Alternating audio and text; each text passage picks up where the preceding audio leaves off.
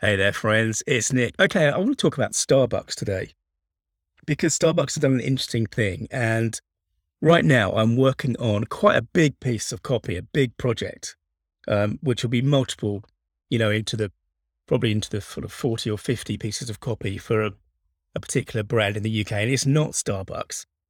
And it's been around a lot longer actually than Starbucks. But one of the things I'm looking to do when I do this kind of project is find find the brand voice and then balance the two sides of the brand voice which are functional and expressive kind of copy. And starbucks on their their website talk about this thing exactly in relation to their brand voice. If you if you happen to be near a, a device and you want to see this for yourself type in creative.starbucks.com slash voice and what you'll see when you get there is a very clear understanding of the, the needs, the importance of balancing these two different types of speaking. So at the very top of that page, it says the Starbucks voice is evolving to unite our brand and meet our customers' needs. Sorry, it's audience's needs, actually. Um, we are confidently turning down the volume of competing messages to elevate experience, removing obstacles in the way of people finding exactly what they seek at Starbucks by using both functional and expressive voices will create more space for brand relevance, connection, and joy. There's a lovely idea in the middle of that about the balance of functional and expressive voices, and they go on in this page to explain what, what we mean, what they mean by both those things. So, functional, here's what it says functional means helpful, it organizes things in a clear way and anticipates our audience's needs, helping customers have an easy, enjoyable experience in store and online. Used primarily for wayfinding and ordering, this copy is so seamlessly integrated that it calls attention to the product, not itself.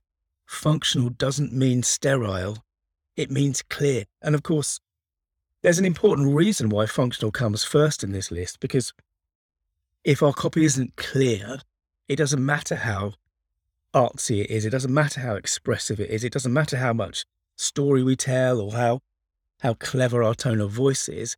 If it's not clear in this functional sense when it needs to be, we won't pass the test. And the test, of course, is that this is stories mean business. It's not stories for fun. It's not stories for art's sake. It's stories mean business. And ultimately, that means connecting with the right people, converting the right people, and putting the right people into the right place on our website or in our process so that they can become customers and fans and raving fans and advocates.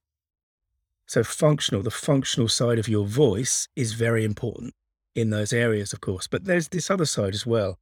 And Starbucks talk about this too the expressive side of the voice.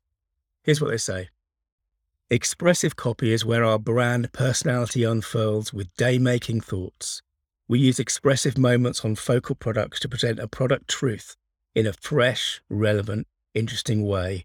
When we have the space, we tell a passionate coffee story.